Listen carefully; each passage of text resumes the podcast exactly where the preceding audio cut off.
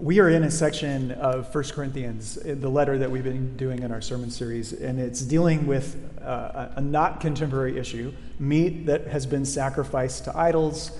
As I said last week, that probably doesn't you know, rank in the top 10 list of the most important considerations in your life right now. But you know, the problem Paul is facing is some of the Christians in the city of Corinth maintained that they had the right to eat anything that they wanted to eat. And Paul agrees. I mean, he believes that Christians shouldn't worry if the meat has you know, been previously used in a pagan sacrifice. Like everyone, every Christian, you know, it's their right to eat steak without any you know, questions about conscience. But he goes on to explain there are occasions when the best thing to do is actually not to act on your rights. America, you know, rights, that's a individual rights is a, a, very important consideration for us. But he says, you know, sometimes you should lay your rights down. And here's how he makes the point for the first 18 verses of chapter 9, which I'm, I'm not going to read, we'll skip over. He, he uses himself as an example. And he says, you know, I have a right as an apostle to get paid for my services. And yet I haven't exercised my rights Uh, to collect money for my service. He says in verse 12, you know, we haven't made use of this right. Instead, we put up with everything so as to place no obstacle in the way of the Messiah of Christ's gospel. Why was it that Paul, why did he refuse to accept pay?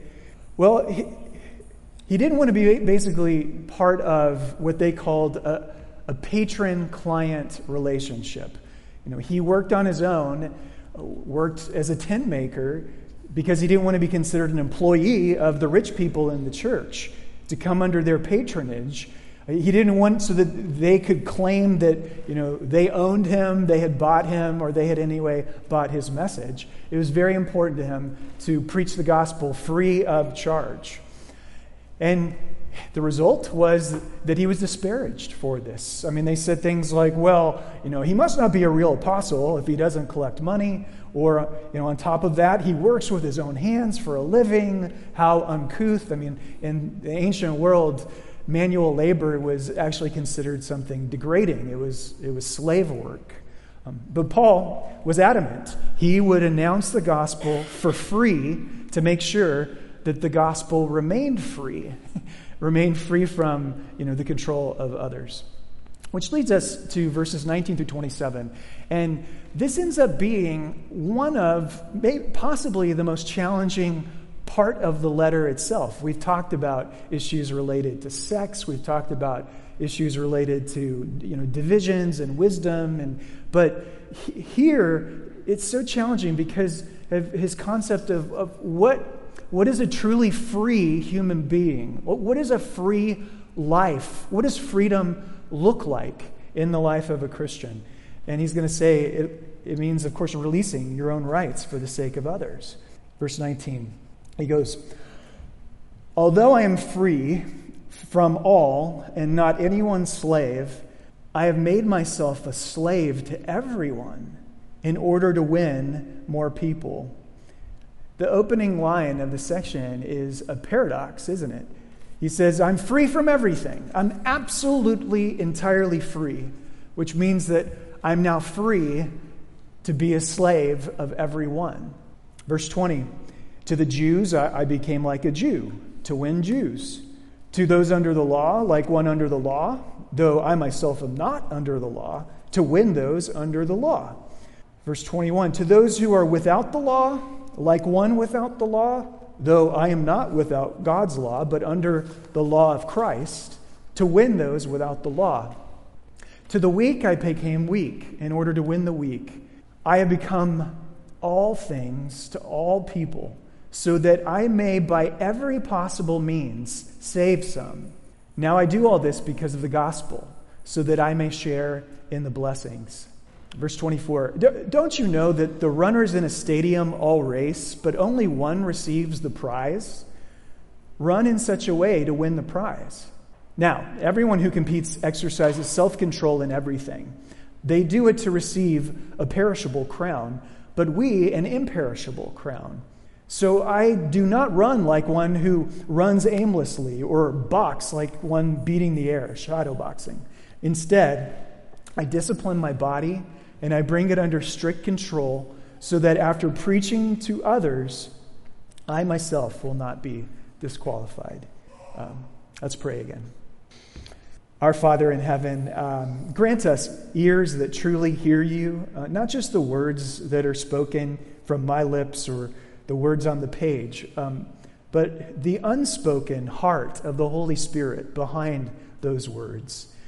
Lord, selfishness just comes naturally to us. Protecting and standing upon our rights comes naturally to us. Uh, living almost exclusively for our own comforts comes naturally to us. And that's why we need you know, supernatural inner transformation to take place. And, and so please do that. Teach us that in relinquishing our rights, we actually walk in the pathway of Jesus, who, being in the very form of God, did not exercise um, those rights, but walked in the way of the cross, which is the way of true life. And we pray that we would do the same. In Jesus' name, we ask you these things. Amen. it's easy to read a passage like this and dismiss it out, out of hand. Uh, along these lines, uh, you know, Paul was a missionary. Paul was, you know, a pastor. He had a unique calling from God. Uh, he was uniquely uh, appointed by God to take the good news of Jesus Christ to people who had never heard that news before. And uh, that was him, and that was then, and I'm not that. we say that about it, I'm, I'm definitely not that. I mean, this is a good idea for maybe pastors or, or missionaries, for Christian clergy, but not me. And on one level, it's fine to say that.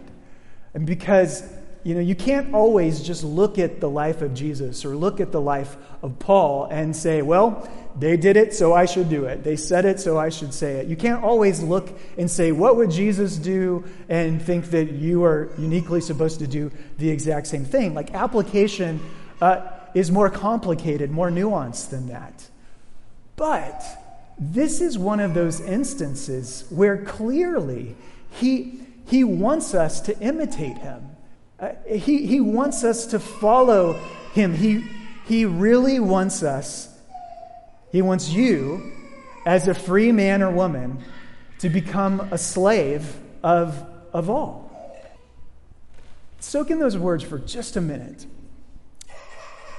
He wants you to become a slave of all, to happily curtail your freedom and your comfort and your rights so that your neighbors and your friends and your coworkers might experience the life of Christ.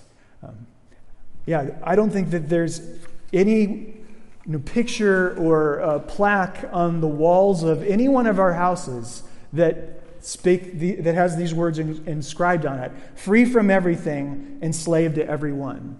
Like we don't think that. You know, it's clearly it's not our mindset. You know, most of us I mean, if we're being honest, we're just trying to survive. we're, we're trying, trying to have a little bit of personal happiness without feeling, too miserable and depressed. Um, if we're a slave to anything, we're a slave to um, our own desires, or we're a slave to our own creature comforts, of course. You know, it would take, it would take a tremendous amount of work for us to alter our mindset to believe that, that I am a slave to all. And what does that even mean, anyways? Well, in verses 20 and tw- through 23, Paul describes what it meant for him. He describes the ways that he altered his freedoms for the sake of uh, everyone else. And so in verse 20, he starts out by saying, uh, To the Jews, I became a Jew, like a Jew, to win Jews. So presumably, um, it meant that you know he continued to go to the synagogue, synagogue and he'd take part in the prayers and the liturgy of the synagogue, so that he could you know say, "Hey, these passages of Scripture actually point to Jesus," and he could it would be an opportunity to tell them about Jesus. And they disciplined him for it. Most Christians who know the Bible really well don't know this fact. In 2 Corinthians um, later in the second letter to Corinthians, Second Corinthians, he says that he was uh, beaten with rods three times. Well, if you were part of a synagogue and you disobeyed the synagogue leaders, the form of discipline in severe cases of uh, disobedience would be in the form of being beaten by, with rods. Now, they had no right to beat someone outside of their jurisdiction, but they had every right to beat a, a, a compliant you know, Jew who was in the synagogue. And so for Paul to be, have been beaten three times by rods, it says that he, he voluntarily submitted to that. He kept going to the synagogue and accepting their punishment. To the Jews, he became like a Jew. Verse 20 goes on. Uh, to those under the law, like one under the law, though I am myself not under the law, to win those under the law. Now, presumably, what he means here is that he continued to observe Jewish customs, uh, namely uh, kosher laws and the Sabbath laws. Uh, even though he didn't think that, he, that he, they were binding on him, he was not under those laws any longer. Nevertheless, he kept kosher and he kept the Sabbath for the sake of those who, who, who that was important to. Verse 22 To the weak I became weak in order to win the weak. You know, if people had weak consciences, like we talked about last week, he would happily go along with their scruples and, and the dictates of their weak conscience as far as he could. And then we come to the, the famous verse that you may have heard before that I have become all things to all people, so that I may, by every possible means, save some. Why does a perfectly free man become a slave to every other human being. It's because, it's because he might save some. like his rights and his freedoms matter very little to him compared to you know, giving the gift, honestly, the gift of life to his friends, to his neighbors, to his colleagues, to his countrymen. Know, sometimes that statement, all things to all people, gets misunderstood as though he was, Paul was just like merely pragmatic. He was a, a mere pragmatist, a, a spin doctor, twisting his message this way and that to suit different audiences. But that's not what he's saying. Like the message of the death, resurrection of Jesus Christ, that message remains constant. It, but it is the messenger who must swallow his pride, who must give up his rights, who must change his freedom into slavery for, for the sake of those receiving the message. And so that's what he, he changes. How would you how would you begin to take steps in that direction if you wanted to?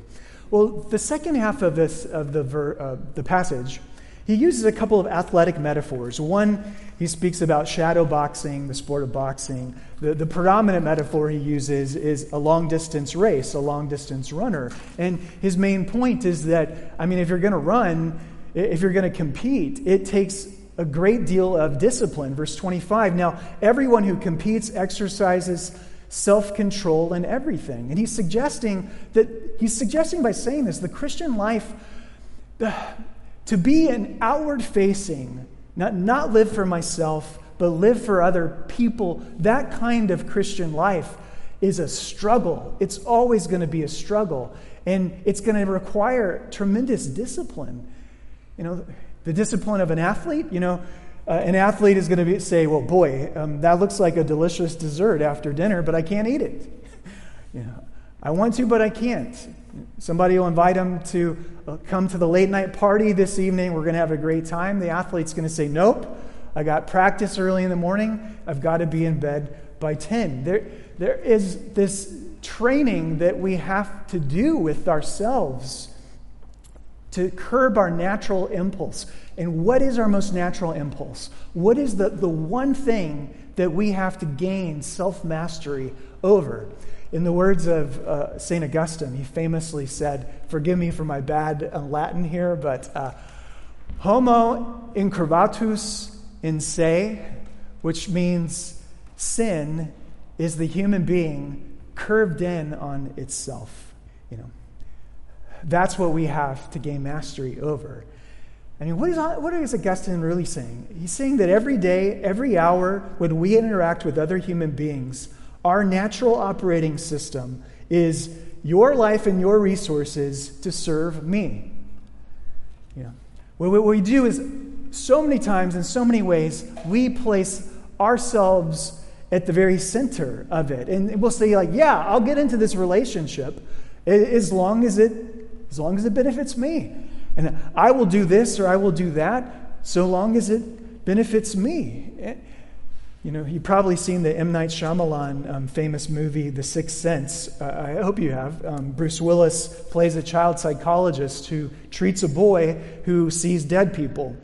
And what you don't get until the end of the movie is that this is a spoiler alert. The movie's been out for a long time, so if you don't want to ruin, put your fingers in your ear. You don't get till the end of the movie. It turns out that Bruce Willis is one of the dead people, and he doesn't realize it, and that's why the boy can see him. And so we get this in the movie, this psychologically thrilling question posed Is it possible to be deceased and not know it yourself? And the answer that Shyamalan gives is, is, is yes. Is it possible? Is it possible to be curved in on yourself and not know it? And the answer of, of humanity is, is yes. Yes, absolutely. I mean, we can re- resist what Paul says in this passage, and we can say, no, that's not me that he's describing. I don't fit the profile. I, I, I will help a little lady walk across the street, you know, but, you know, come on. I'm not naturally selfish. The real you, the primeval, primeval self, uh, is, is always selfish to the core. Because none of us look at every situation and ask the question how do I give my life and my resources for the benefit of the person that's standing in front of me? Always, always, always. My life and my resources given to serve you. Um, you're only going to learn that through, through hard training yeah, it's a very long and difficult road of, of saying, learning how to say no to yourself and, and yes to, to others. Which leads us really to the, the second paradox. I mentioned a first paradox of being slave, um, free, free of anything but slave to everyone. The, the second paradox of the Christian life is that really you are most free when you are serving other people. You are the most free when you are restricting your own freedom and doing things that you don't naturally want to do for the sake of serving others. That is a message I think we'd agree that, like, who in our society is, is teaching that? Who's, who is telling you know, high schoolers that or college students that or anyone that? And the answer is no one is. No one is sharing that message. I mean, increasingly, for us, the pathway to happiness is, is the pathway of absolute freedom.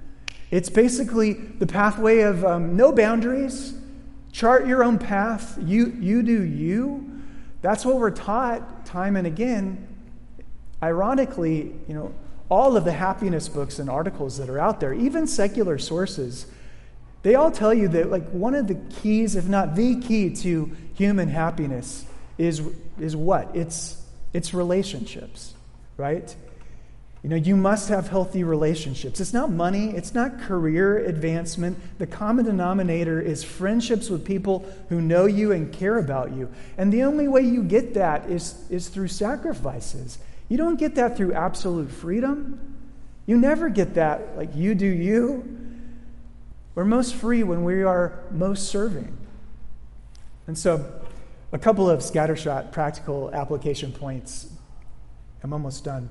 Number one, here would be my advice to you that it, when you're feeling stuck or you're feeling just low and blah and depressed, as we most of us do, one of the best things you can do in that moment is just find a kindness to act in Christ's name to others. Do a kindness in Christ's name um, to others. When I am blah, what I know is that's the last thing I want to do. You know, I curve in on myself. I, I retreat into further solitude. I don't want to see a human being. I want nothing to do with people. Um, What I need in those moments is to push back against the inward curvature and, and to push out with the love of Christ. Number two, another thing I think would be really helpful is practice giving up your freedom in little ways that no one else can see. The, the small daily choices to put the interests of others before your own um, is, is vital training in little ways that you know no one else can see. And what that might involve is, man, is manning a booth at the Hirsch Fall Festival on Friday, late afternoon or evening, or, or going to pant, uh, paint Grandma Doris's house. I, when we as a church, as Reconciled Church, offer opportunities of service like that, look, I'm under no illusions that we're doing anything grand that, this is somehow like heroic sacrifice that we're making, um, and that we're making a world of difference. You know, we don't, we don't do it for that reason. We do it, why? We do it because when you are there, you never know what doors Christ will open up as a result of you being there. You know, that you could never walk through if you were on your couch. And we do it because of that second piece of advice that we need to train ourselves in the way of Jesus by, by taking steps of sacrifice for others. And uh, please, please, please don't come because I, you felt guilted into coming because there are a million different ways, a hundred million different ways that you can daily practice giving up your freedoms for th- that no one else um, can see. Do that. Um, but just consider like that, this is one of the reasons why um, I have us do things like, you know, paint on a Saturday. Well, in conclusion, let me finish the sermon by looking again at the athletic metaphor in verse 24. Paul writes, Don't you know that the runners in a stadium all race, but only one receives the prize? Uh, run in such a way to win the prize. He's you know, drawing upon probably the Olympic Games, right? You, you go into strict training in order to win. That's a, there's a reason you do it. It's to win a, a gold medal uh, or a championship trophy. Back then, I, I believe, didn't they get like a, a laurel wreath, or, a wreath around the head? It served as their crown of glory, their crown of victory. They get a, a wreath that gathers dust and eventually you know, withers away into nothing.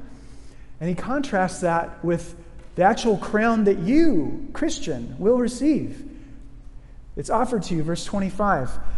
Now, everyone who competes exercises self control in everything. They do it to receive a perishable crown. But here it is. But we do these things in order to inherit an imperishable crown. Like, what is that crown? As the rest of the letter goes on to show, you know, Paul has his sights set on resurrection. You know, nothing less than the renewal of creation, nothing less than the abolition of death itself, nothing nothing less than unending relationships of love together, you know, when God makes the whole world new. Is that the crown, or is, is there something more to the crown? Because, you know, that's a whole lot to go into a single crown, isn't it? and I think it gives us a hint to that there may actually be some, some crown in heaven. You say, well, that's not much of a motivation for me. I don't, I don't want to wear a crown. Well, you might want to wear this crown. Here's what he said about it in Philippians chapter 4, verse 1. At the end of his letter to this church uh, in Greece, he says, Therefore, my brothers and sisters, you whom I love and long for, my joy and crown. You know, it sounds like the crown is a crown of people, doesn't it? The crown that he thought he would receive is not a crown that perches on his head, but it's a crown that surrounds him in the, the, new world, the new heavens and the new earth, the imperishable lives of those who co- accompany him into God's new redeemed world with Jesus. And so here's what, he's, what he must be saying to us He's saying, You know, I have the blessings of the gospel. Yes, and I can enjoy that, but it's the passion of my life not to enjoy those blessings alone. It's the passion of my heart to have other people see the beauty of Christ as I see it.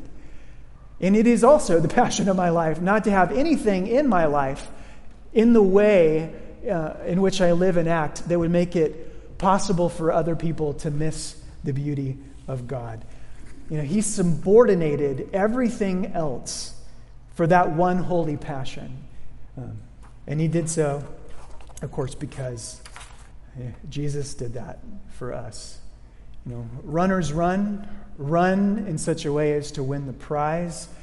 Jesus Christ was a runner too. Uh, Jesus, you know, you could say he, he ran out of heaven. He ran to earth. He, he ran the race on earth as a human being. He ran on earth all the way to the cross. He endured all of the affliction and he never he never gave up. And the author of Hebrews says it was for the joy set before him he endured the cross. What is that what was that joy? What was that prize? You know, what joy did Jesus have have to come to earth to win that he didn't already have in heaven? Did he come um, for the, the, the, the prize of the glory of God the Father? Well, he already had that, didn't he? In heaven? Was he, was he trying to love the Father for the Father's love? Yes, but he, um, when he was on earth, he loved the Father. He already had that, though, before. What prize did Jesus not have that he could only win if he came to earth and ran the race and went to the cross? And the answer to that question is, of course, us. You and me. Like, in, in some wonderful, surprising twist of it all, you know, Jesus wears a crown of thorns that is later replaced with a, a royal diadem. We sometimes sing about it in our hymns. But perhaps the greatest crown of all is the crown of his people that will encircle him. Um, the crown of his people, the most precious thing to him, the highest passion of his heart was us. And once you know that deeply, once you know that in your heart of hearts, um, then you will um, you'll make it your passion to see to it that others are part of your crown too. Amen.